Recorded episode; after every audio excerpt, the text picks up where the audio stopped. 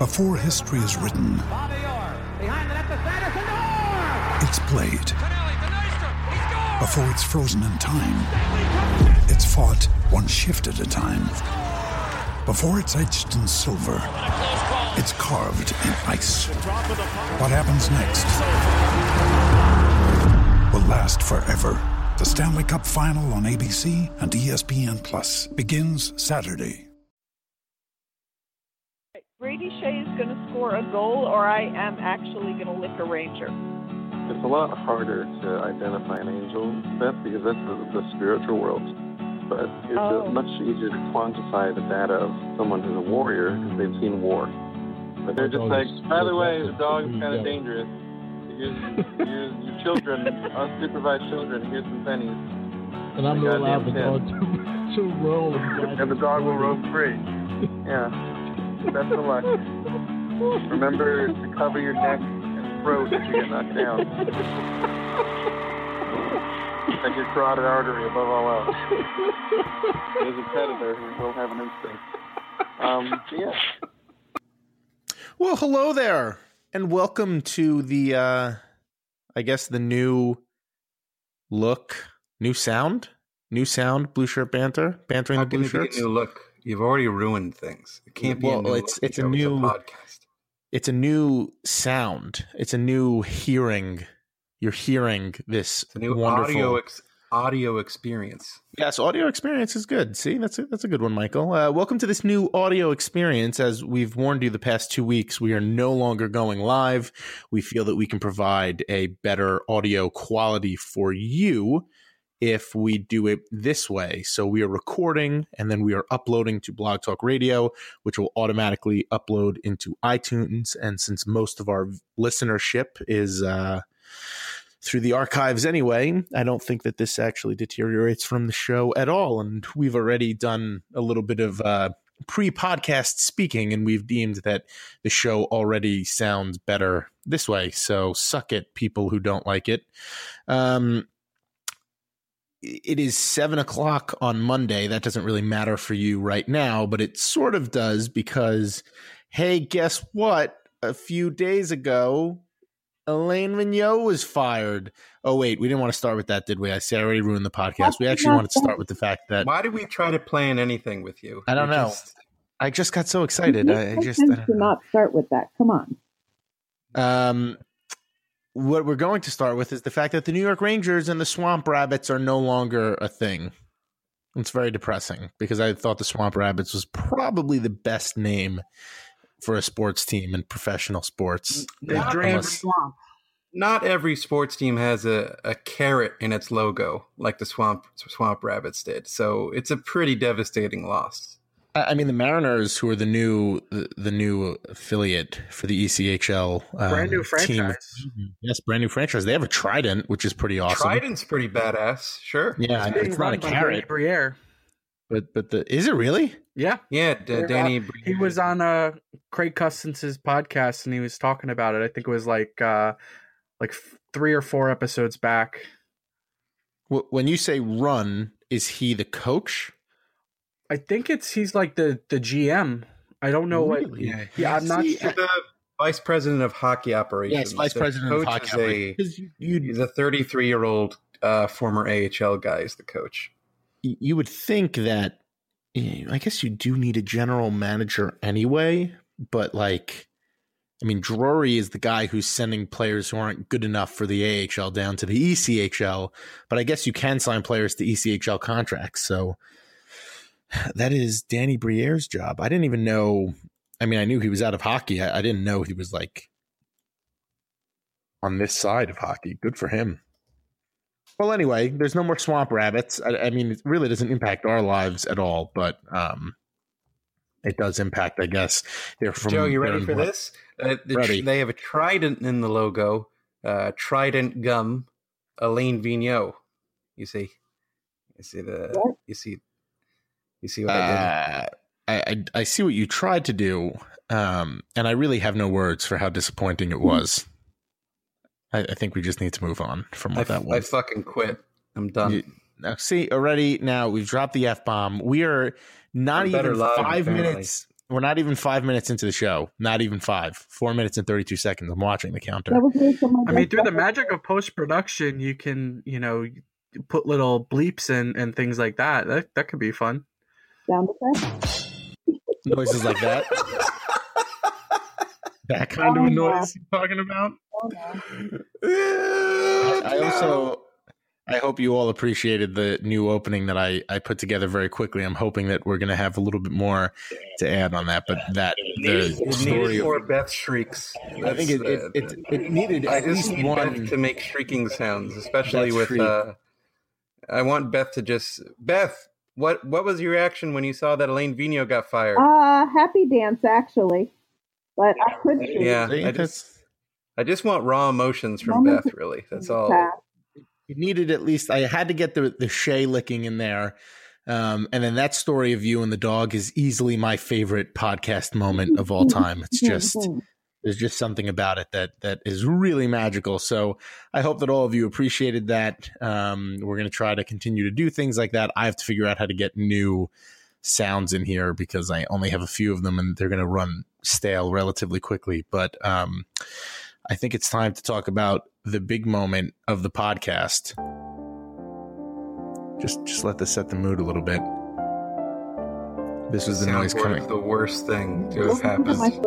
My This is the noise that is coming out of Vigneault's office as he uh, learned that he was fired, although he probably wasn't even in his office. He was just, um, yeah, he was just hanging out. Um, I wonder if uh, his sophisticated stats package saw this coming.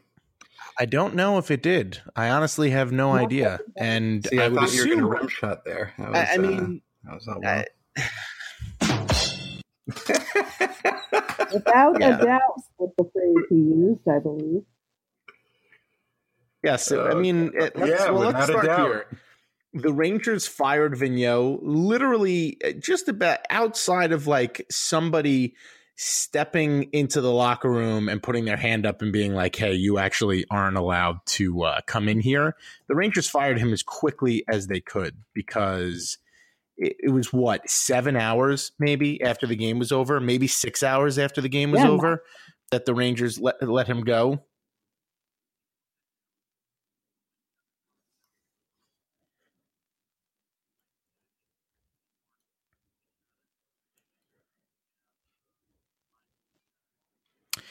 Now, Thomas, I'm going to tell you that I'm pretty sure you're not recording right now because it's saying that your health check has failed. So I think you need to, it's saying your microphone must be properly connected and delivering an active audio signal. And when, you spoke Tom just talked, now, he did a wavy nothing thing, did not happen. and we have like that. Beth, what do you call it? Like the little earthquake Oh, yeah, needle. Little, like, What's it called? hootie thing going up and down. Yeah. Yeah. Yeah. Or like the lie detector Did thing. she say like the booty thing? It's the No, booty hootie thing? thing. Hoot. hoot.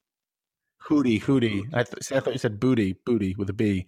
Um, so yeah, Tom, maybe jump out and then come back Seismograph. in. I don't, I don't know. Oh, great. Yeah.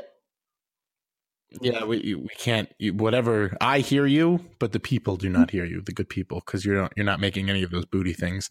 Um, so I, well, I I think what we were discussing about Vigneault, like we on you all abandoned me on the show last week, so I had to have patron uh, Eric sick. Cohn, who may I add was probably like one of the best. He he was unbelievable, and for somebody who stepped up the way that he had to, um, it was just fantastic. It was absolutely beautiful. And he was great. And Eric, thank you. You're a loyal patron and you're a better friend than Mike has ever been. So um, you're the best. Me and him were discussing all these different things that could have possibly happened with the Rangers. And we were pretty much prefacing everything with, well, we don't know what's going to happen with Vigneault. We don't know what's going to happen with Vigneault. And at one point, he made me give what my percentage uh, was that Vigneault would be retained and I pretty much put it at 30%. I said it would only be seven, 70% that he would get fired, 30% that he'd be kept around. And boy, let me tell you, I did not expect Vigneault to get fired. Like I said, seven hours after the game. I mean, automatic reactions. Mike, go ahead. Yeah, I- don't. I don't think. I mean, uh, Gorton today. You know, he did a he did a press conference, and then he was on the Michael Kay show, and then he went on uh, WFAN, and he said going into that final game against Philly, they had already made their, their decision. But he also said when pressed about it, like uh, at the trade deadline, I think I think he was under the belief, or he thought that Vigneault would be the team's coach headed in, heading into next season, and so apparently something changed there. And but my my big thing with this, my my big takeaway was I'm very surprised that it happened that quick. I don't think I don't think any of us really expected it to just be, you know, the axe is going to fall. Uh, you know, the guillotine came down, Vigneault's done, and you know now there's there's the nice thing is there's no kind of oh when's it going to happen? When's it going to happen? You know, when is the when is the other shoe going to fall here? When do we get this news? Because now it's not a distraction, but uh, it should provide us with some interesting quotes from players uh, for breakup day and everything else because you know he's been the coach for five years i mean he he got the team to the cup final one year. He got you know the president's trophy and uh, he didn't ultimately do what he came here to do. So i'm i'm glad it happened quickly. I'm glad that it's over with.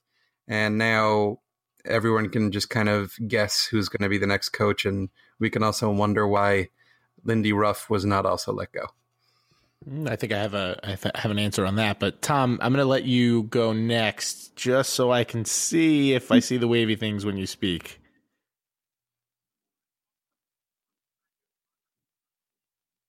Yeah, but I don't. Yeah, but everyone else Yeah, has seismograph. Yeah, we all have seismic. We have all have like the booty things, and you do We not. have booties, and you have a wiener. Which leads me to believe that when you are have- speaking, like I see a a blank flopping space here that, that nobody hears you, um, it scares me because there's actually no way to test it. And this is one of the pitfalls, unfortunately, of not being live is that I know I can hear you right now, but I don't know if the people can hear you.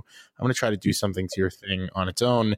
Um, while I am fiddling with Tom's thing, Beth, why don't you give us your thoughts on Vigneault okay, being fired? while you're fiddling with Tom's thing, um, my thoughts on Vigneault being fired. I, I I didn't expect it this sooner that way. I do wonder. We were talking today in the chat. I think Tom, you were the one who brought it up about did Torts get to do the sort of statement that Vigneault released today? I think it was, and that the Rangers put out. And I did wonder if that was a way to sort of make more respectable and amicable. What did look kind of abrupt in middle of the night um, which i didn't think was what which exactly the thing that we didn't expect. So I, I did wonder if the like the nice friendly statement and everything was a way of sort of walking back what looked like a much more sudden axe than we thought was going to fall. Um, yeah, I mean, I I feel like I can enjoy the playoffs now. I mean, not that it's about me per se. It's a little bit about me. I'm about me, but we, we want it to be a little bit about you. We want you to be happy. exactly. And I mean, I'm as happy as I can be at this moment because, you know, we can fight until the cows come home about what was going through their actual minds. But it happened, and as of right now, until we know what that choice is, virtually anything is possible. It's true. I It's, like that. I have a question for you, Joe, and you, Beth, and Tom, if we can figure out his microphone thing. Do you think that apparently Vigneault's comments after the game you know, that they were unsolicited? Uh, you know, he was making the case that this group of coaches was the right group for the team moving forward. Do you feel like that was a coach uh, who kind of felt like the crosshairs were on him, or trying to save his job, or you know, do you think that was just like, oh, you know, it just kind of happened the way it happened? Because uh, listening to Gorton on the radio interviews today, it's clear that he, it felt like, you know, he kind of regretted the timing of all that. But like the team had made its decision, it was going to do what it was going to do. But it, it was kind it was really interesting because that was one of the reasons I was most surprised to hear this news about AV is, you know, Vigneault had this kind of defense he made of like you know this one of the organization's greatest assets is this coaching staff and you know yada yada yada all the stuff he he put on the line and then you know just a few hours later we we get the news that he's gone Beth, is, eh, did you hit the hand raise button to speak? yes beth is very polite to me, it was like a supervillain monologuing in a superhero movie. It was like the guy who can't stop telling you how great he is. So then you have time to plan how to shoot him. You know, like that was what it seemed like to me. I realize that's kind of in retrospect, but it did really sort of seem like that at the time. It was like he doth protest too much. I realize I went from superheroes to Shakespeare there, but I'm okay with that. So that that was how it sort of seemed. He knew something was wrong. He was talking to sort of fill up the space, or he's just really so damn arrogant that that was really what he thought, and he couldn't understand why no one else could see it. Tom, why don't uh why don't you go next because I I'm going to answer Mike's question with a question and I don't want to throw things off the rails even more than they already are. So you go next. Meaning now.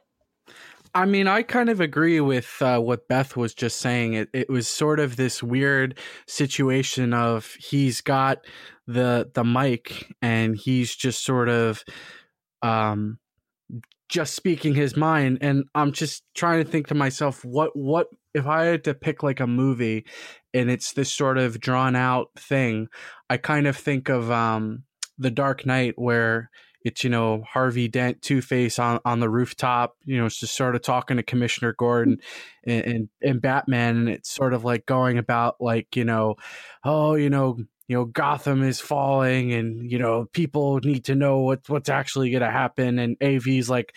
I'm, you know, I I think that we can do this. I know that we're we've got good characteristics and yada yada yada. And then it was just his last sort of stab effort, and maybe he had a sense that he wasn't going to be able to speak to the media again, so he wanted to um, go down without without a fight. He wanted to be confident and, and show that he truly felt in his heart of hearts that he was the um, the right man for the job.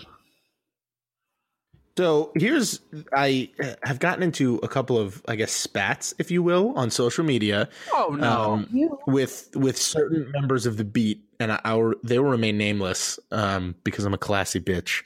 But this idea that that Gorton didn't fire Vigneault because of his lack of, of player development and the lack of development for the youth. And oh, I have a good quote I mean, on that when you're ready. Here, here, well, yeah, if you want to give it now, by all means. So, uh, obviously Jeff Gorton he addressed the media today, but he did something for the um the Rangers site and they put it out on their Twitter and it was sort of like jump cuts. It was questions that were asked and then his his response. So one of the questions was what are the characteristics and qualities you're looking for from your next coach?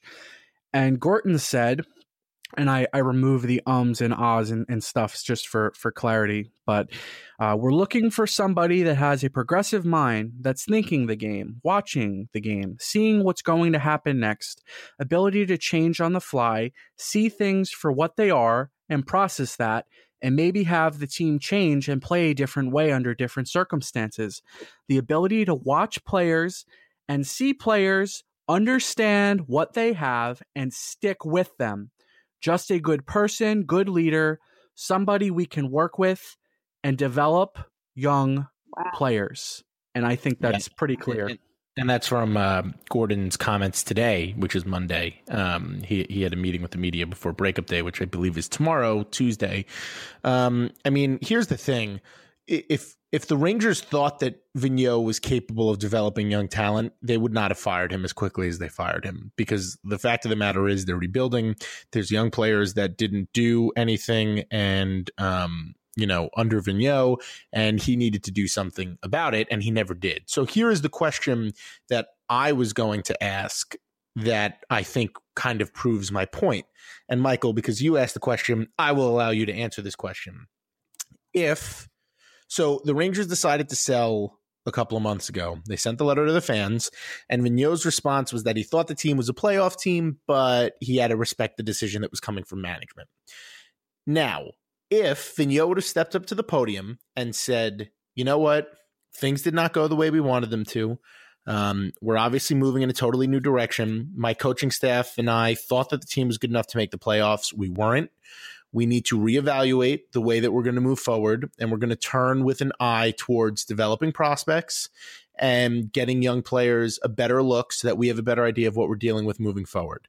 If he does that and then obviously enacts it and doesn't like put Cody McLeod in the lineup and whatnot, Mike, is he still, I'm not saying he's not fired, but is he fired six hours after the loss against Philadelphia? Probably not. And I only say that because of the context of Gorton feeling like Vigneault would still be the head coach uh, around the time of the trade deadline moving forward, I should say. Um, the I think Vigneault, you know, kind of put himself in a position where, you know, he knew the team, you know, he must have known the team wasn't going to be great after the deadline.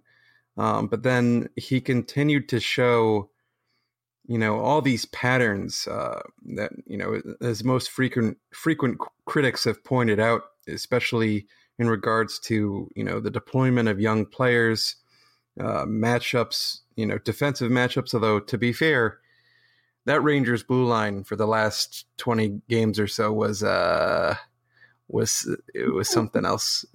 It was it was pretty rough. Um, it was a it was thing. Like, it was like the Greenville Swamp Rabbits or something akin to that. But I think that eh, there's definitely, I think the more interesting question in some ways is what, how far apart, you know, eh, were Vigneault and Gorton because they weren't really on the same page, I think, and you know, especially at the end there where you know Vigneault made his statement and then Gorton fired him. But I was wondering, like, at, at what point did they kind of drift apart, and at what point did you know Jeff Gorton feel like you know this was the decision he had to make? And in the interviews today, he was saying it was really the last few days of the season and you know talking with uh, you know the team and the other guys involved with hockey operations trying to figure out you know what what the next step here is and you know he also said things you know like he was asked by members of the media like oh, is this because av isn't good with young players and he said no it's not that and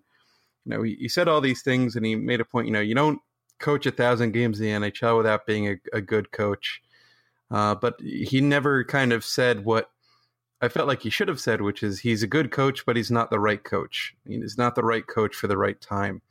And that, you know, that's kind of it's said without being said by him by him being fired. But I, I don't think Vigneault did enough to keep his job before the deadline. Uh, in terms of you know what what was available to him and the choices he made, and you know this this team has had shortcomings had its shortcomings since October.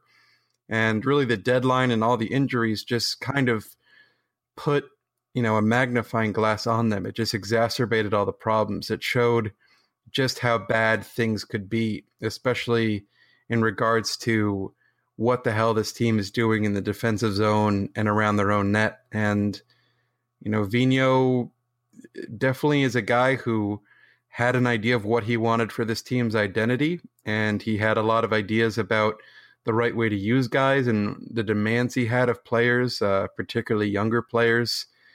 And you know, he didn't get the job done. Ultimately, you know, that's why he was paid the money he was paid. It was why he earned that contract extension a few years ago. And yeah, this is uh, this is kind of what happens. So I, I guess it's a really roundabout way of saying that I don't think there was much he could have done to keep his job because, you know, he put himself in a really tough spot and then the situation kind of got away from him. Beth, you had your hand up first, so oh, you go. Okay. Um, I was hoping that would be like more natural and, and zen. Um, I, that quote that Tom read from Gorton, I mean, the thing, we could have written that for him. That's what blows my mind about it. Like, we couldn't have scripted a better response. I mean, it really is a laundry list of all the things we've had problems with, which makes it both incredibly gratifying but also sort of tragic that this was known already. Um, and it took this long to do something about it. But again, that's, I don't see, I was tweeting about this a little bit today. I, I don't see any message, and this is just the way these guys do things, You know, it's we're still going to talk about fit. We're not going to talk as Gorton did in that quote about the coach he actually wants, about how Vigneault has to change if he wants to succeed. That doesn't make him a bad coach. It just makes, you know, being adaptable and shifting on the fly and working with what you have instead of what you want. Um, those are just qualities of a good coach. And I just find it so interesting the way this conversation is going to unfold. And I mean, so this is the question that that comes from me to you guys. Where's Vigneault going to go now? I mean, I know he's taking time with his family or whatever, but I mean, where do we see him from here? Because I just think the whole conversation about him being a good fit with a team that has a lot of vets, as if as if the league should cater to or allow this idiosyncrasy of his of not being good with youth. I mean, that just boggles my mind. Do you think the league is going to sort of reward that or be okay with that? Or do you think it's going to actually take him admitting that he needs to change for him to get another head coaching job? What I would say is it's, it's, I'll put it this way. Gorton said that he had this sort of assumption that he thought Vigneault would be the coach next year, and then obviously something changed, which it's a little concerning that up to this point, uh, Gorton thought that Vigneault should be the coach because to say he should be be the coach would be to ignore everything that has gone on for the past few years, and it's a situation of he is right in the sense that you coach over a thousand games. I believe he's one win away from passing Ron Wilson or, or tying Ron Wilson for 10th most wins as an NHL coach. But the problem was they get to the Stanley Cup final in year one, the conference final in year two, and you can legitimately argue that if Zuccarello doesn't get hurt, if you don't have other injuries, uh, McDonagh, they they probably beat Tampa. Uh, and it's a situation of from there, they got completely spanked by Pittsburgh. And then obviously we, we saw what happened last year with, with Montreal and, and then Ottawa. But Vigneault's inability to make changes, I think, was was the biggest problem. And it was something that we asked for and it was legitimate questions. It was a situation of, okay, here's a end result here's the players that were on the ice, what could have been done differently, and if you're in that situation again, um, will will you adjust? And then, then it's the, the classic, oh, I, I lost Brady Skjei on the bench, and it's just things of that nature. That's it's just not question. It's not really questions. It's like, okay, he gave an answer, he lost them. Uh, he didn't have his Where's Waldo's glasses to go find them, I guess.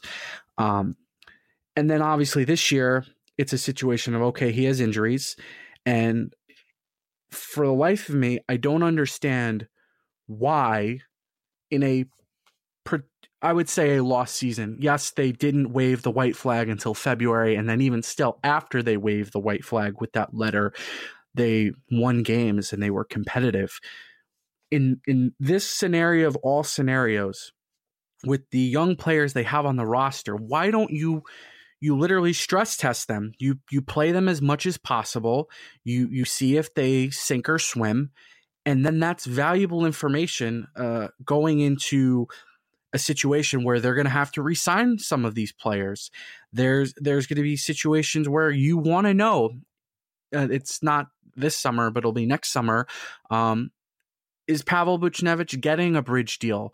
Is it a situation of well, we've seen enough to suggest that he's going to be this type of player. So we feel comfortable um, signing him to a contract. One of the biggest things that annoys me as a fan is is people always say, "Well, the Rangers don't have elite young talent, or they don't have um, young talent on manageable contracts." Yet, every opportunity they don't take these players that are are being paid minimal amounts of money and and get a good return on their investment meaning they don't play them to the max to see what they have and then they they go in between and then they bridge deal and then obviously that happened with Stepan, that happened with Miller. Uh, I really they they don't have the ability to do that with Hayes because he's a year away from uh, unrestricted free agency.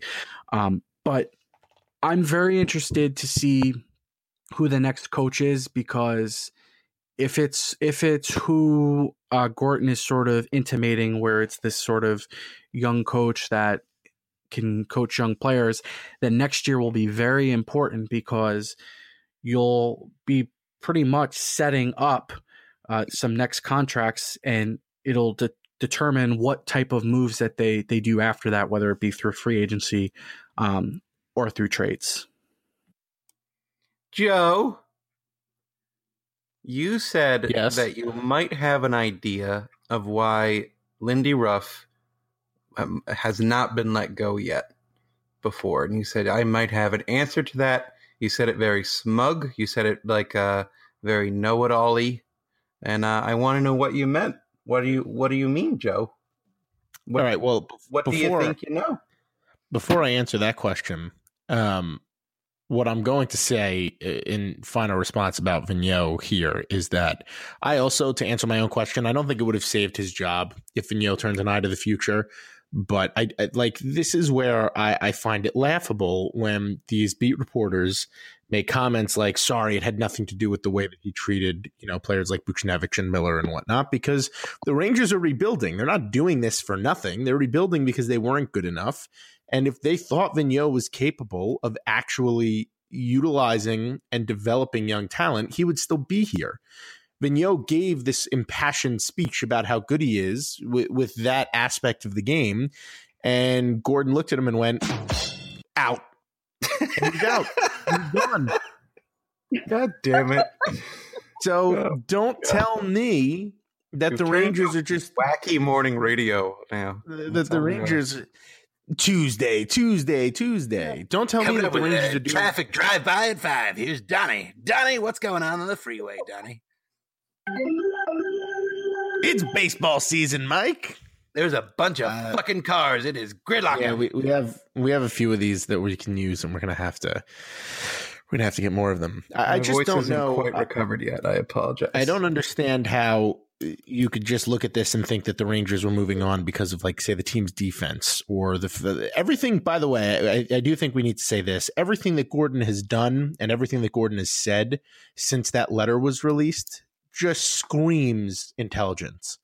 The moves he made, the way he moved them, the things that they prioritized, the the decisions that he's doing, or the, the decisions that he's making, everything that Gorton has done has left me thinking, wow, this is the direction that I want the team to move in. And with that said, to answer your question, Mike, I think Finally, the God Rangers damn. are giving Lindy Ruff the benefit of the doubt, and they don't they because he just came here last year. They ah. don't want to just kick him out on his ass. They think that he deserves a little bit more respect. So it's going to be a meeting with him and Vigneault, and he's going to be able to walk away on his own terms. That's what I think it's going to be. Because if the Rangers honestly believe that Lindy Ruff helped anything with the defense, it's absolutely shocking. The only way, the only way that Ruff could possibly be saved is if he went into Gorton's office after the game against Philadelphia, or maybe before the game against Philadelphia. I don't know. And he said, Hey, um, I've tried to do X, Y, and Z with the defense. Vigneault told me, No, these are some of my ideas for moving forward. And the Rangers thought, huh, that would be awesome if he actually was able to implement those things. Okay, you can stick around for another year. But I don't think that's going to happen. Some of the the things that we're hearing the Rangers saying about people that they're looking for, the quote, the Tom game, the fresh face, they need someone to develop the players. I have a couple of coaches that I think the Rangers are going to be very interested in, mainly Sheldon Keefe. I think is really the biggest name. He's the head coach of the Toronto Marlies, which are one of the best teams in the AHL this year. He has had an an unbelievable just role in developing some of the most important players that have come up through that system in Toronto and he's been part of a rebuild. He knows what he's in for. So Adam put together a relatively comprehensive list about other nine coaches that are possibly on the Rangers' radar. Um, Keefe was obviously one of them. My boy Rand Pecknold from Quinnipiac was on there, who I think would be an unbelievable coach um, at the NHL level. Uh, there's definitely some intriguing NCAA like guys. It really does. Rand Pecknold. It sounds like He'll, a, he'll come. In, he- he's just he's going to come to your house and he's going to fight you. That sounds like a fantasy novel I wrote, and like uh, the kid has an ability to talk to trees, and his name is Rand Pecknold, and he wears like a like a leather. Beth, what do you call that? A, a jerkin? A leather jerkin? Yeah, see, a leather jerkin. Yeah. Did you actually that. write that novel? No, Did I you did write a try to novel write about a a who could talk to trees? It is- a no. I wrote when I was younger. I wrote a novel or Uh, a about dwarves, right? a young dwarf. Yeah. Yes, and I asked you to send it to me, and you never did. No, never did. I I, I want you to. If you I'm don't, this friendship is over. That's fine. It's really run its course. I, I I need it because you're an unbelievable Rand writer. Pecknold. Just an idea of uh, uh, young Mike would just please me immensely. Um, Tom is also Pecknold. bringing something up in the chat room that I think is important, which is that um, who was it? Was it Dubas? Kyle Dubas, yes. Yeah, he was he was liking tweets about um, Keefe potentially getting an NHL job. He actually so- liked and Adam's the Rangers' tweet interest in him. about the uh, he- He did like Adams. That's correct. So there's definitely that. I I mean, I just want to hear a kid without his front teeth try to say Sheldon Keefe. Sheldon Keefe. I, I'm just thrilled that That's what I Uh, want. listen, you never want to you never want to wish a guy ill. I like I hope Vigneault Vigneault is probably going to go get hired and he may be successful depending on where he goes because if you put him in a locker room with a ton of veterans, entrenched to leadership and no real kids coming up through the system, So what he's team? fine. I mean, that's what it was in 2014. It's it's when that turnover occurs and you have these guys that are trying to force vets out of the lineup that it's a problem. And I think that's why you've seen Vigneault not work in the places that he hasn't worked, mainly Vancouver and New York. But it is a much brighter future for the Rangers without him. Unfortunately, as as terrible as that may be to say, it's it's very true. The Rangers are in much better shape right now than they were. I mean, I guess 48 hours ago. Um, eh, Beth so has her that's hand my, raised. my- You jerk. No, she doesn't. She no, did. I just took it down. I, I mean, I do, I, I do want to hear the name of a team that is so vet heavy that you'd hire a head coach that Heavy with vets. reputation with youth that Just vets all over the place. So many vets. I didn't. I didn't So much have gray a hair. vets, vets, vets. I didn't have a team in mind, to be honest with you. I, I don't know if uh, I have no idea if there's a team out there that would benefit from Vigneault. Uh, Because it's, that was kind of just, the point I was making before. Like, I, I Yeah. agree with Where would that, he but land? I don't understand what that means or what team that would be. I think he could actually, if we were to put a team out there, um, if the Washington Capitals flame out in the playoffs, uh, Barry Trotz does not have a contract through this season. If you put Vigneault on the Caps, a team with just a ton of offensive star power that can just pretty much play and really doesn't need much coaching, that theoretically could be a good fit. And especially if if they are able to keep um, you know Grubauer around and he is their starter, Wow. I think that would be a logical fit. Um, that's really not much hands on that he'd have to do. Uh, I don't know if the Flames are going to keep uh, their coach. I think it's what Glen Gulutzan around. Um, I think that the Oilers so far they're going to keep Todd McLellan, but I could potentially see the Caps. It would sort of be another veteran coach, and it would be one that just hands off for the most part.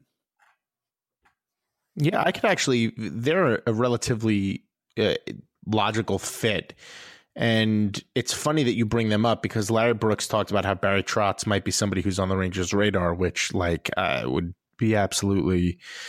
Oof, oh boy, that would be just the worst. Um, uh, he also Larry Brooks mentioned John Tortorella. I don't. That was I, I just- strange. I, I don't see. I don't see any way that either of those are possible. I think the Rangers and Gorton even made a comment about the Rangers needing a fresh face. Uh, they're not going to go in the direction of somebody who has no coaching experience. So sorry, Messier and um, St. Louis. Although I think there might be an opportunity for St. Louis to be an assistant on this team if he wants to be.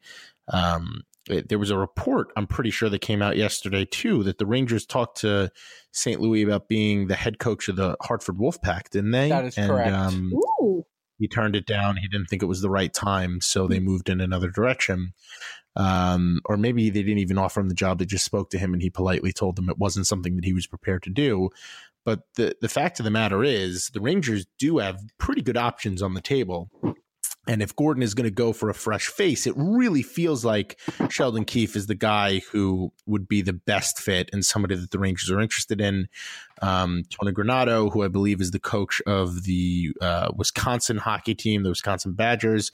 Jim Montgomery is the head coach of the uh, Denver hockey team, uh, the Denver Pioneers, I believe. And Rand Pecknold, of course, is my boy up at Quinnipiac. I think are other names from the NCAA that may make sense for the Rangers, guys that are. I think if you're looking at rebuilding, there's definitely a, a a benefit to getting a college coach because they're rebuilding every four years. You're rebuilding every year.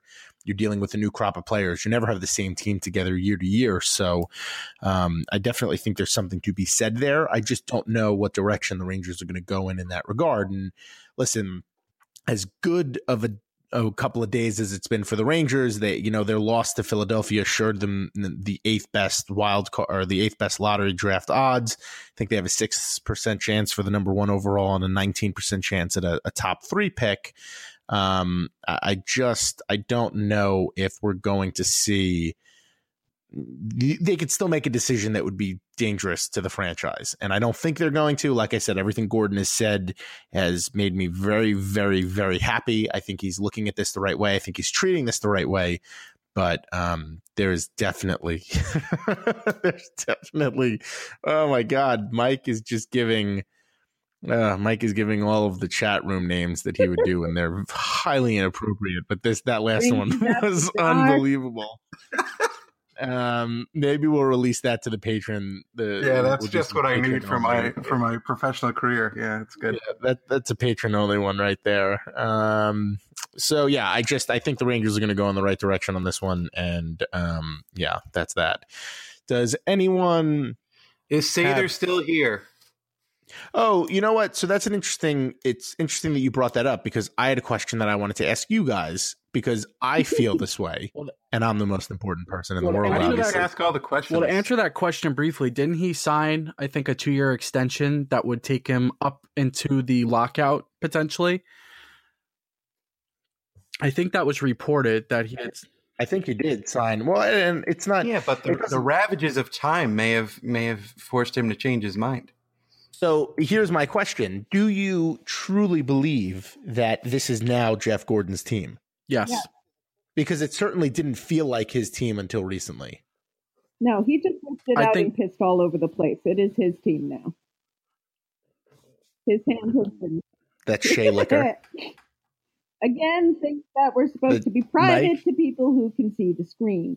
Oh, that's right. That's only that's supposed to be private to only people. That, well, if Brady Skjei has listened to this podcast at all, he, he he's heard you bet to lick him if he sco- it didn't score a goal, and then he did, which was which is absolutely awful. It's the only time my Probably life I've ever been upset. It. It's actually ex- it's exactly why, why, he had he a really bad sophomore year. It's, yeah, it could know. be. Uh, who knows? Maybe maybe Kreider warned him about you. Although what Kreider's gripe is with you, we we still have yet to figure out. We'll, we'll never know. Um, Mike, what do you think this is Gorton's team?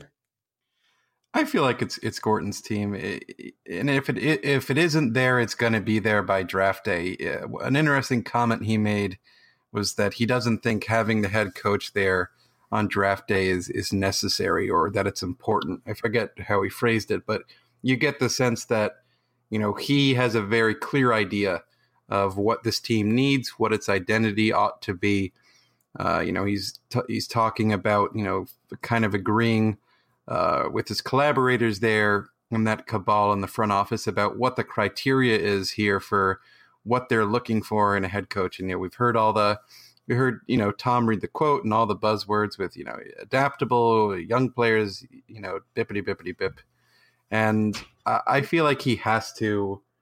You know, he has to kind of uh, make a statement with what he does not just with a coach, but of course on draft day itself. Because the other thing, no, I don't know if we want to get into this, but or if we're going to look at this as our, our, transition, Joe, it's a smooth transition uh, of what to do in regards to sweet, Sweet Christ. Uh, what oh to wait, we do? do this one for the transition. All right, transition.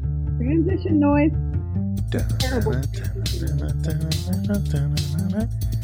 All right, go ahead, Mike. You're set up now. That makes me want to play like a side-scrolling platformer, like Sonic the Hedgehog or something. I don't know why. Uh, anyway, transition. Fool. Um, the other thing that Gorton really has to do is put, you know, put his stamp on what what the hell he's going to do on draft day, and then, you know, Bob McKenzie seems to be convinced that the Rangers are going to be in on Erik Karlsson one way or another. But we've also heard a lot, a lot about Ilya Kovalchuk recently, and there's even been reports that the Rangers and Kovalchuk have, you know, agreed to a contract for around six million a year for two or three years, and of course, none of that is technically allowed. Uh, so it, it nothing's official yet. It can't happen until uh, July July first, but uh, we'll have to see what happens. I, how long does your your sound clip play? Just I I ended it. Because anyway, moving forward, discussing Karlsson and Kry- and Kovalchuk. Uh, there's a report out there that the Rangers have signed Kovalchuk to a two or three year deal worth six million a year. Um, the Rangers have since come out and denied the report because they have to, because it would be collusion and tampering if they did not. against the rules. It is against the rules. I don't see any way that the Rangers are interested or really interested in Karlsson. I don't. It's the total. It's just. uh, It's just absolutely anti rebuilding. You're going to get first of all whatever it takes to get Karlsson. Those are assets away from the team, and then you're going to have to sign a 30 year old defenseman with half an ankle to an unbelievably large contract that will probably be amazing until it is no longer amazing, and that's probably midway through. So To be I fair, he just- still has one good ankle. And he, he does have one good ankle, so he has one and a half working ankles. Yeah, one and a half. Maybe ankles. Hank will convince I him just- to take a discount. It- which you know what he may take a discount just to get out of Ottawa, but I don't. It just doesn't make sense that the Rangers would look at him and think he's a guy that we need to give all of our assets to because I don't think he makes the Rangers good enough. On and you're you're destroying your cap space. Yeah, two or three years ago, forward. maybe it's it's a thing that I'd love to see happen. And even uh, Karlsson said today that he he wants to remain a part of this team. Uh, in in regard, He wants yeah, to yeah, retire. regardless of what happens, retire he'll, he'll retire. I mean, I, good for him. For he wants to be really loyal to the franchise, uh, and it's you know it's more so the franchise than it is the actual owner. And so yeah. but yeah, I, I, what do you think has a greater odds of happening?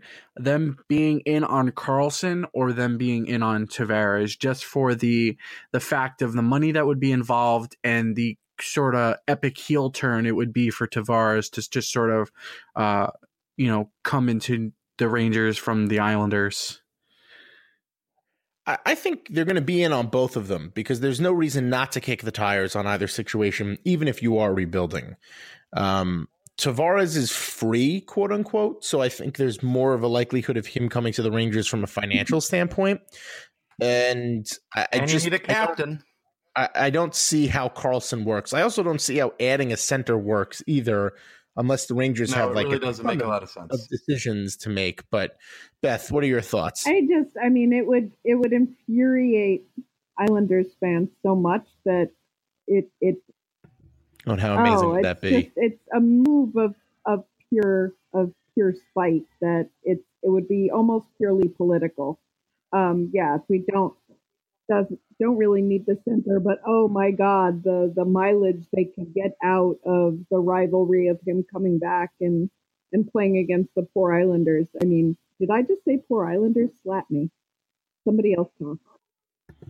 Uh, we we can't slap, but we can pretend to slap. I guess. should be for slapping instead of raising your hand. But Yes. Are we? Is that your entire response? That- It, re- it really It kind just- it of just is. kind of Karlsson ended? has a lot of Karlsson has a lot of baggage and half an ankle. Tavares would just be pure fun, and oh my god, would it? would- I don't have an issue Hearing with for Schadenfreude. That's all. The Beth just wants a horrible thing to happen for Islanders fans. Is that? I, well, which is absolutely fine. I just like my I. I don't Yeah. I, I don't care about the whole Tavares aspect of being an Islander or whatever. I think both players would help the Rangers. I don't think either players are a fix. That's all, or, or fit. That's all. I just I don't know. Mike, your thoughts?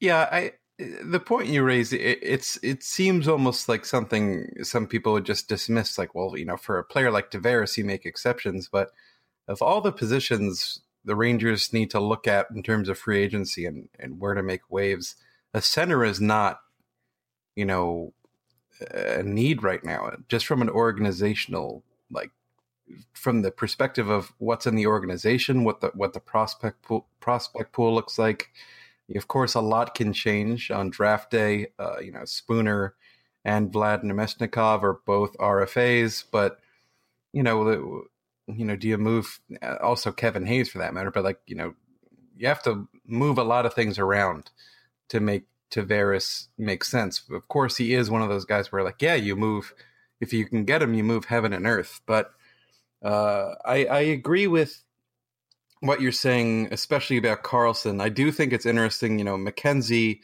uh, Bob McKenzie made a point to say, you know, if you think that the Rangers rebuild is going to be this team filled with a bunch of 18 year olds, you're kidding yourself. And, and you know, the Rangers want to be competitive. They're New York, and they kind of don't know any other way. But we also, you know, we just kind of talked about how this is Gorton's team now and how he has to put put a stamp on things and establish, you know, this is the right way to do this. And I feel like what we're going to see is this uh, a middle ground where we're probably going to see more veterans become a part of this team than some of us some of us might like.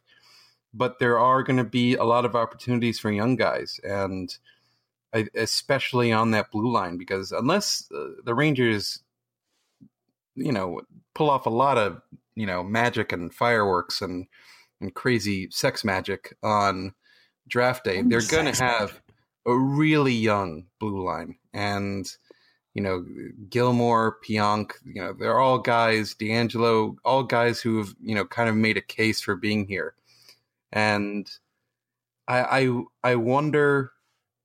I really wonder what what the hell you'd have to do to get Karlsson. I think the Rangers will inquire because you have to, just like you have to pick up the phone and ask about Tavares. Uh, but you know, Karlsson is not that easy. Like we heard that you know Ottawa wants to get rid of Bobby Ryan in a Karlsson trade. We heard a couple months ago, and you know you have to you're going to have to give up a lot. And that, like you said, Joe, from the standpoint of a team that's trying to rebuild, get younger, you know, what, what prospects and what, how many picks do you have to give up? And, you know, we also heard, of course, the big thing is Ottawa, you know, needs to rebuild desperately and they have no picks heading into this draft. No so, you know, it, it feels like there's an opportunity there for the Rangers just to be like, hey, we have those picks you want. You want to give us Karlsson? But I I don't know what sort of package would justify, you know, all right, well now we're this bad team with its, you know, very clear flaws and problems, and now we just have Erik Karlsson and his one and a half ankles and his need for a new contract soon. Yeah, and that's that's really the big thing that worries me. It's not the fact that Karlsson's not going to be productive. It's the fact that Karlsson will be productive, but for how long? And you're gonna you're, you're signing the guy to an eight year deal. Karlsson could easily demand Connor McDavid money of twelve and a half million dollars, and I don't think anybody would would bat an eyelash at that. So when you look at the Rangers' options here, I just don't see how Karlsson makes sense. I don't see how Karlsson is somebody that you build around long term. Even with Karlsson and Kovalchuk, the Rangers don't really have. You're not fixing all that much. And the Rangers do have some issues in terms of what are they going to do with all the centers that they have. I mean, I'm going to tell you that if Kovalchuk comes, I think Zuccarello is definitely gone, and that may be difficult to swallow, but it is what it is. Um, I don't know what. Yeah, there's there's that Beth screen. Um, one of Spooner, Namestnikov, and Hayes is going to be gone. I don't think it's going to be Hayes, especially with the way he finished the year. Spooner is making a very interesting case to stick around long term, and there's just this idea that Namestnikov is lazy and Russian. Well, he's definitely Russian, um, and all these things that that the media seems to love to jump on. So I don't know, but all three of them can't stick around. Chytil's a center. Andersson is a center. There has to be a give someplace. And I just, I do not know. I do not know what the answer is. And I don't know where it's going to come from. Um, but I do think that I am the greatest podcast host of all time. Do the people agree? Oh, you guys. Okay. That one you really do have to edit out. That's that's the worst thing you've ever done. It's it's it's the dust ruffle story and that story Tom told. I mean, sorry, I mean, no, not Tom, Mike, Mike, whatever that thing was. What story did I tell? You, you, never mind. We probably shouldn't even talk about it. Um, can I ask a Zook question oh, now? You yeah. can ask as many Zook questions I as you want. I mean, I know Is it's it? emotional. I know it's not coming from a logical place. I have a hard okay. time with a Zook trade just because I know I, I again I know all the wrong reasons, but he is the heart of the team. It's hard to imagine not having that consistency of him going into a rebuild. The guy leads the team in assists. Like, is it really worth it to the franchise? I mean, can you really? What what is a return that really equals Zook? In Ranger, I mean, and talking Ranger Town, not just on the ice, but um, but, but yeah, and it, I think that's the the problem is that we're talking about Zuccarello, who means so much more to the franchise than your average bear. You know, he's just so good. He does all the right things. He's he's puts his heart out on the line. The guy had a brain injury and, and, was desperate to come back to the team. He does things the right way. You can play ambassador. Him and Hank do a lot of work in that regard overseas. He's quirky. He's funny. The Rangers trade away all of his best friends. I think the team would be a darker place without him. Even if they were winning next year, I think they'd be a darker place without him. But can you logistically keep a 31 year old Zuccarello for one more year and lose him for nothing at the end of the year. Well, no, you you trade him at the deadline. I think uh, the the real question. You don't is think he'd what, have more value now? I'm not, I, th- I think it's hard to say. Really, I, I feel like you know. Trade him at the deadline and let him come back, right? But you could you could have that conversation with him now. It's illegal, but you could have that conversation with him now. Hey, we're going to trade you, and we're yeah, going to give you a shot. talking to Kovalchuk, so I mean, rules be damned. Yeah, well, absolutely, rules be damned. I just don't. I think Zuccarello has far more value right now than well, he does. Do you feel? I feel like we we talked about this already, but do you feel that the the next captain of the team is on the roster right I, now? Because if it's not Zuccarello, well, who is it? The important point. It's only Zuccarello. I think that's the the point right there. It's I feel that if he was going to be the captain, there would sort of be rumblings of that. And I don't know how you can have a situation of him being still on the roster and they make someone else captain. It's a situation where it seems like I forget who wrote it, but it's something about the Rangers having, you know, a abundance of uh, what is type A or type B personalities, and they needed more um, more of the other and the next captain is someone that'll likely come from the outside and then they pointed to the fact that they were looking to sign Joe Thornton uh, last summer and that would have been someone that would have represented that. I mean, I like Zook that he sort of tells it like it is and um, especially after that letter came out and he was sort of like, well, we're still going to play games and um, you know things things of that nature. Uh, but I, I could see them. Tr- tr- he was still trying to win. What was that? I just had a little outburst. It's oh. okay. But yeah, I I I kind of find it hard for them to keep him and not make him the captain. I Zuccarello is the captain on the team right now, unless you're doing Lundqvist. and I don't think And the that's against the rules Lundqvist. too. So God's sakes. I don't know. I love how everybody says, "Well, if it's not going to be in this team." How do you know there's not a leader in this team? Seriously, do you need a captain next year? Honestly, do you need to go with a captain next year? You don't need to now. Does it make that much of a difference? Yeah, I think Oh, it would be nice. I actually think it does with the youth that we're going to have and the change in a coach. And yeah, I do think there needs to be some I'm on better board with room Beth. You just leadership changed my mind. I I do like not Joe's dumb. disagree about room leadership. I absolutely do not disagree about that. Do you need a captain though? Do you have Yes. to have a captain next year? You have to have you. You have you that can't have. You got to put it somewhere. Joe. You can't just keep it in the drawer. Well, the Rangers have kept it in the drawer before. Yeah, but uh, things were terrible then. I'm just saying things now. I don't even remember. It's, I, I just I don't think you need to have a captain. I don't Of think you you need don't to need to. You But I simply think it would make him the captain. I think it would help if you had some sort of avatar, like a, a representation of this is the new identity of the team, our new coach, youth movement, and this is our new our new captain. Especially because uh, I think it's especially noteworthy because the last captain was a younger guy. Like this isn't like you know we're having, you know, McDonagh was an excellent ranger, I should say before before moving forward with what I'm about to say. You know, he So was he was- Callahan. Doesn't make him a good leader. yeah, but uh, you know the it's the transition. I thought Callahan was a better leader than. Yeah, It just doesn't. I. I, I, I don't. I don't. I don't disagree with you. I, I think that having a captain would be better than not having a captain. I don't think it makes that much of a difference. I don't think the Rangers need to go out and sign a bad hockey player because he's a good leader. I don't Oh, think that absolutely matters. not. oh no. God, no, that's not That's what not I'm what we're saying. saying. No, no, I agree with that. No, I just, or, or even a mediocre player. I just, I don't, I, I'm, I just don't see the, the the need for it. And I don't know if, listen, if there's a, if uh, Vigneault was still around, Fast could have been the captain. I don't know. Oh, we have no idea. we just don't know.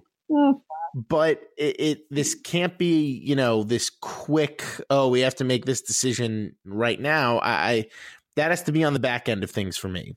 Elias Andersson is supposedly captain material. Ryan Lindgren is captain material. I, I don't care. It doesn't mean anything to me because the Rangers, if all the reports can be believed, didn't have a captain in Ryan Callahan. And apparently Ryan McDonagh wasn't vocal enough in the room. So, and Jagr was an admittedly terrible captain. Leach hated being a captain. Drury, I guess, was a good captain, but the room was fractured with Jagr and he didn't last. So when was the last time the Rangers had a real captain? It was Messier. Kelly Kisio. It was Messier, son of a bitch, who will not be coaching the Rangers next year. So I mean, they have the same number, so I mean, you didn't have to be that rude. That was close. They're both also alliterative. Kelly Kisio, Mark Messier. Martin, yep, you done now? If the Rangers trade Zuccarello, they have to get a, like a basket full of puppies and happiness back because the void that will be left Puppy could collapse fan. this this fan base. It, it's I think a, it would be. black hole event. It- it's It catastrophe. really.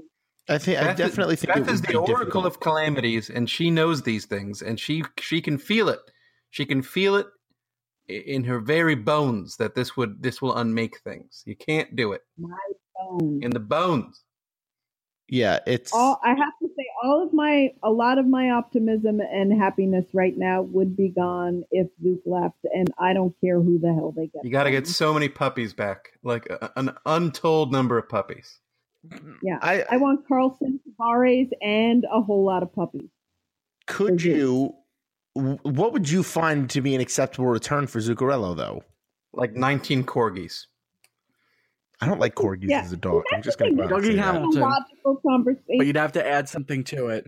Zook is not quantifiable. Dougie Hamilton holding a bunch of corgis and a Jack Russell Terrier and like a pug. What about the what? What kind of dog was the dog that attacked you with the pennies?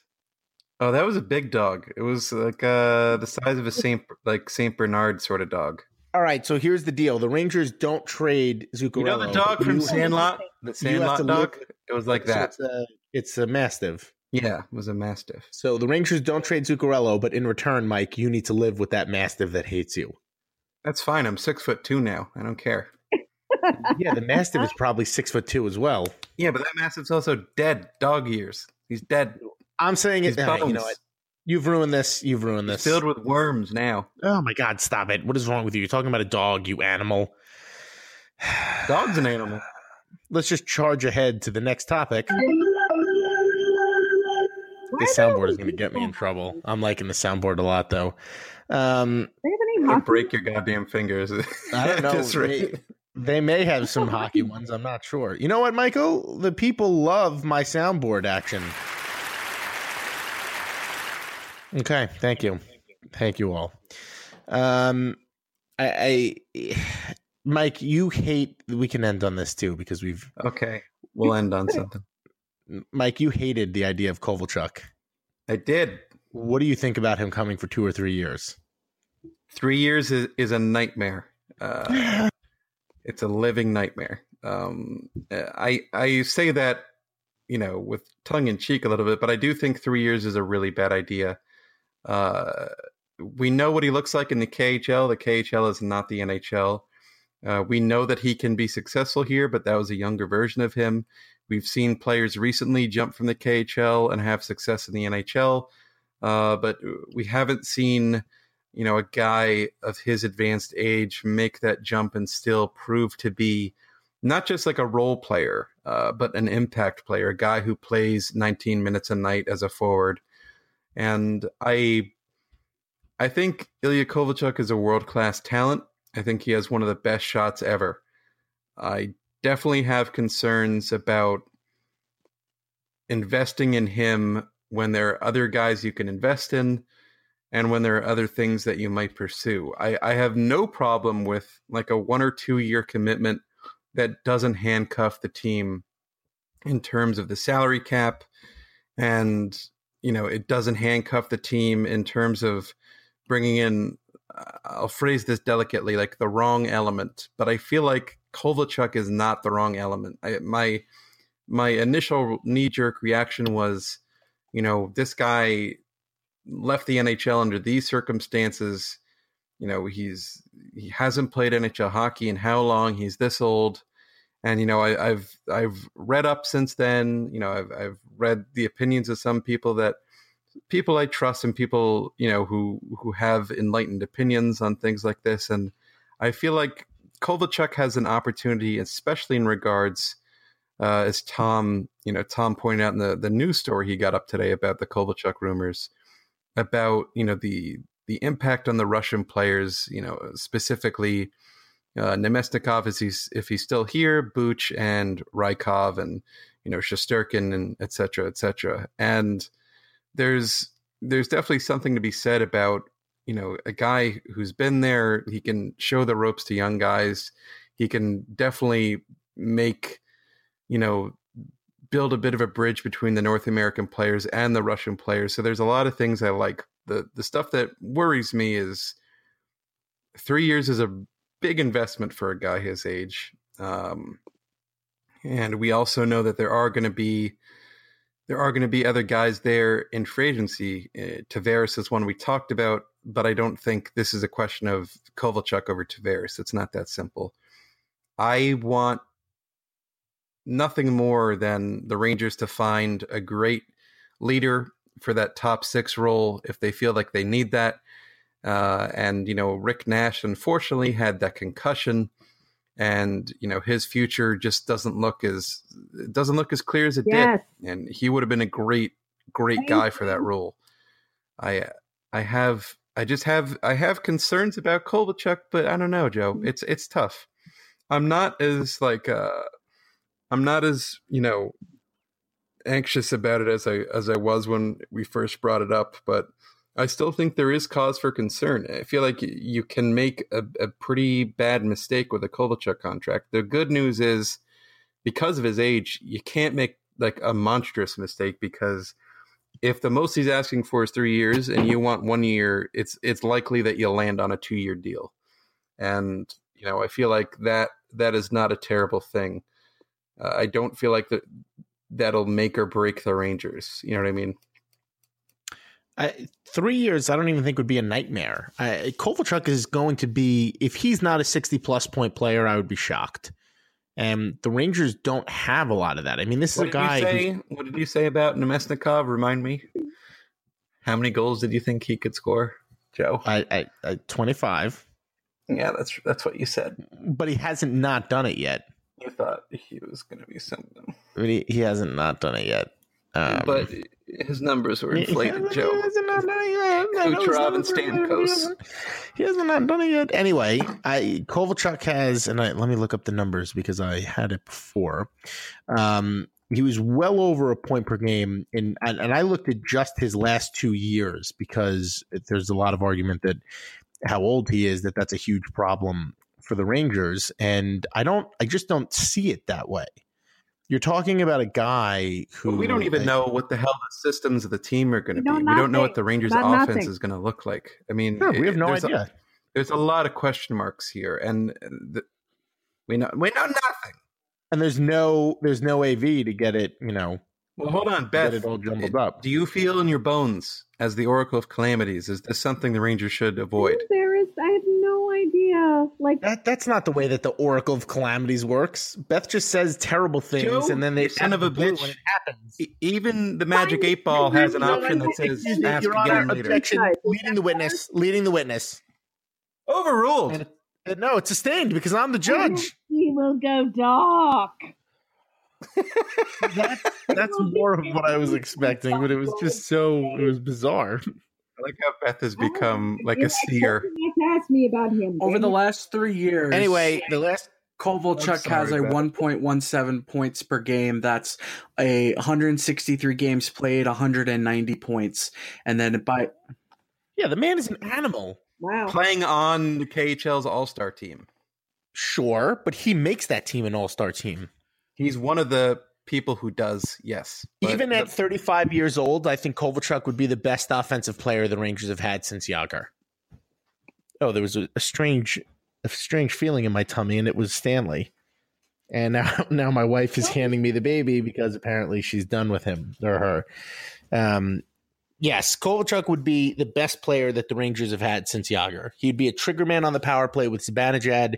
Tell me why this wouldn't work. You're not contending next year, theoretically. You're probably not contending the year after. But Kovalchuk doesn't make the work. Rangers any worse.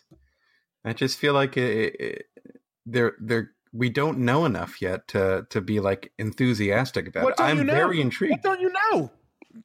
We just talked about what we don't know. We don't know what the systems are going to be. We don't know what the head coach is going to be. We don't know what the free agent market's going to look like. We don't even know. Imagine We don't even know who the hell's We're going to be here after June 22nd and 23rd. Why has he been in the KHL for five years? Just just go back to the stupid place and tell us the story.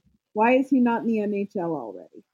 Trust me, there are other Well, people. he- Because he quote unquote retired after he- signing a ludicrous contract with the Devils that circumvented the CBA. Yeah, Uh, the last six years we're going to pay him, I think, like seven hundred and fifty thousand dollars a year, and Putin was just like, "Hey, we'll give you literally trillions of of rubies." and so he Is it rubies or rubles? rubles. Rubles, tax free, You- and you can you can you just think dance the with this money. currency? Did you think the currency of Russia was called rubies? I did. Well, I knew it was either rubies or rubles. I knew it was one of the two of them. Oh my god! You're gonna hate when that's edited out of the podcast, but nothing else is edited out. Oh my god, Joe! That's the cutest thing I've ever heard. It's like Zelda; they pay everything in rubies. That's rupees. Well, yeah, but I'm just making I a joke at this point. all over the I, friggin' laptop, so it's awful. it's so adorable. What are you saying, Beth? Rubies. The the the rubies versus rupees cause spit take. Oh, here's my husband with a towel. Thank you, sweetie. Oh, Oh, look that's nice. We're getting help from everybody. Mr. Beth. For Mr. Beth. Mr. Beth. Anyway, that's why he went to Russia. It wasn't because he couldn't swing it in the NHL. He just wanted money. No, not at all. He was still a tremendous player with the He also helped out the team by leaving financially, as I pointed out. It's true. Lou Lamoriello really forced that in on him. Yeah, but there's some of that is kind of uh, in retrospect. Like not all of that was known at the time, Well, the especially like the the first thing the NHL did is we're going to take away well, a the first story round of them being as in debt ran then- before he retired, and then the team was sold shortly after that. So, at the time, you could kind of connect the dots. Yeah, I, I know. Yeah, I, and I appreciate that. I also think it's worth saying Kovalchuk's last season in the NHL, he had 37 goals and 83 points. I mean, that's 2011 and 12, but it gives you a very good idea of how exceptional of a player he was and can be. I'm sorry, that his last season in the NHL was 2012-13 when he had 31 points in 37 games. Um, so he's he's not that far removed from being an elite NHL player. Uh, I, the the things I wonder about is like, oh, you know, you could find yourself getting getting a little too ambitious with a contract with him. Uh, but the, right now, because of all the decisions the Rangers made, they have a lot of cap space. Um, even if you know, God knows what's happening with Brendan Smith and everything else, and there's obviously no no rush to buy out Marc Staal, but you know, there's there's plenty of plenty of money for the Rangers to play with. I, I just wonder if you know they're they're more targeting younger guys who can be a part of the team for let's say the next five years instead of the next two or three years. You know what I mean?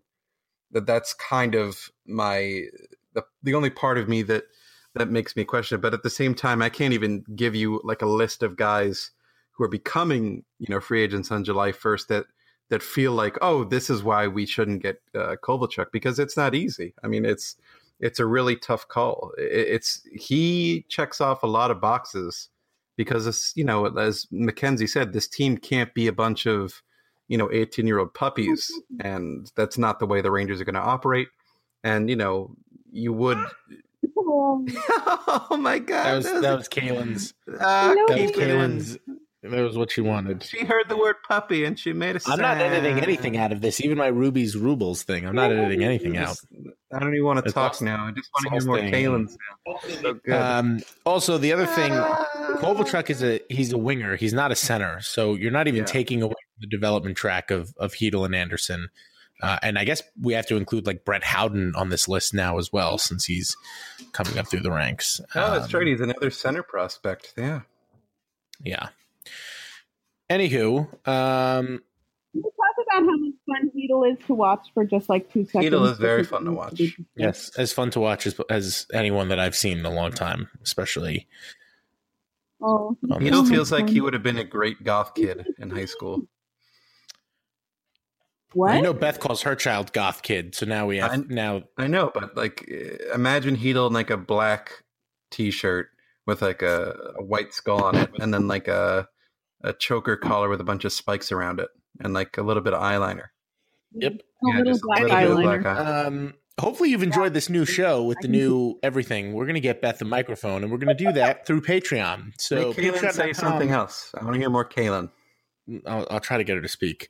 Um, Patreon.com slash Blueshirt Banter. Anthony Viola, John J. Porter, John Reppy, Johnny Lowe, Alex Gardner, Eric Cohn, who joined us last week, um, Alexander Ricard, Daniel DeGem, Matt Bader, George Lippman, Guy from Montana, Stink Fleeman, Dan Lynch, Mike Offit, Trevor Kempner, Gabriel Vargas, Dan Carosi, David L. Singer, Arch Carosi. Williams, Bob Cowa, Scott Potash, Dust, Dar- uh, excuse me, Darwin Bushman, James Dangles, great hockey name, Danny Santiago, great book name, Grumpy Smokey, Igor Zatlovsky, Thomas Osa, Chris B, and Michael Silvers. Thank you all for donating. Michael Silvers. Thank you all for donating. Ask donating. Kaylin if she thinks the Rangers should trade Zook. Yeah, Kaylin, would- should the Rangers trade Zuccarello? I'm going to put her to the microphone. We'll see if she does anything. All right, come here. You gonna you got something to say? Good podcast content. Anything? You hear her breathing. Who's who loves you? No, you don't want to talk. you. No, all Who right. She doesn't want to say anything. She has no. She agrees with her father. That's or what she says. she was she was audibly gasping at the very idea. I mean, it would be a horrible. It would be a horrible situation, but Yeah, Um, it's one that it the Yeah, might I, be I necessary. don't have to butt. I just stop at horrible situations. Yeah, I don't. I, I'm just. I don't think it's a necessity because you can, you can choose to move them at the deadline. And you can choose to be like, "Hey, Zook, what do you think about being the leader of this team, signing a contract extension, and knowing that this is what we can pay you, and that it's going to be a rocky road here for a couple of years?" And he might say, like, "You've ripped the heart out of me. You've traded everyone I love. Why would I do this? Why why have you done this to me?" And then you know you, you have a, a much different conversation. Then I think then you worry about his happiness. But yeah. Tom, you're the voice of logic. What do you think about Zook? I think it's a situation with with Zook that if he, I think he has value to this team, both in staying and both in getting traded. It really comes down to what type of direction they want to go in, and if this is a situation where they want to establish new leadership, then he's going to go. And I wouldn't want him to leave. I think that he's a player that has value now. You could even re sign him to a two or three year deal because you are still going to need veterans um, along the way. But I- think it's it's up in the air right now. Uh, if they're given an offer, then I think they'll consider it. But I really think that they could move him at the draft for a first round pick, which would give them a lot of flexibility with some of their other picks. That was Kaylin breathing heavily into the microphone. Listen to her. She's anxious about trading. Yeah. Yep, there she is. All right. What have we got something to say? Anyway, uh, we hope you all have enjoyed this first uh, this first airing of us not being live. I think it it makes much better. And tomorrow when I listen to it, I have a feeling that it's going to sound much better. So uh, thank you all. Um, give big ovation to us. Terrible. It's terrible, And- Jeff. Was that rain? We. Well, it's it's clapping. We will. Uh, like all right, you know what? Goodbye. We'll see you all next week. Goodbye, Beth is a everyone. whale. Thanks for listening. Bye.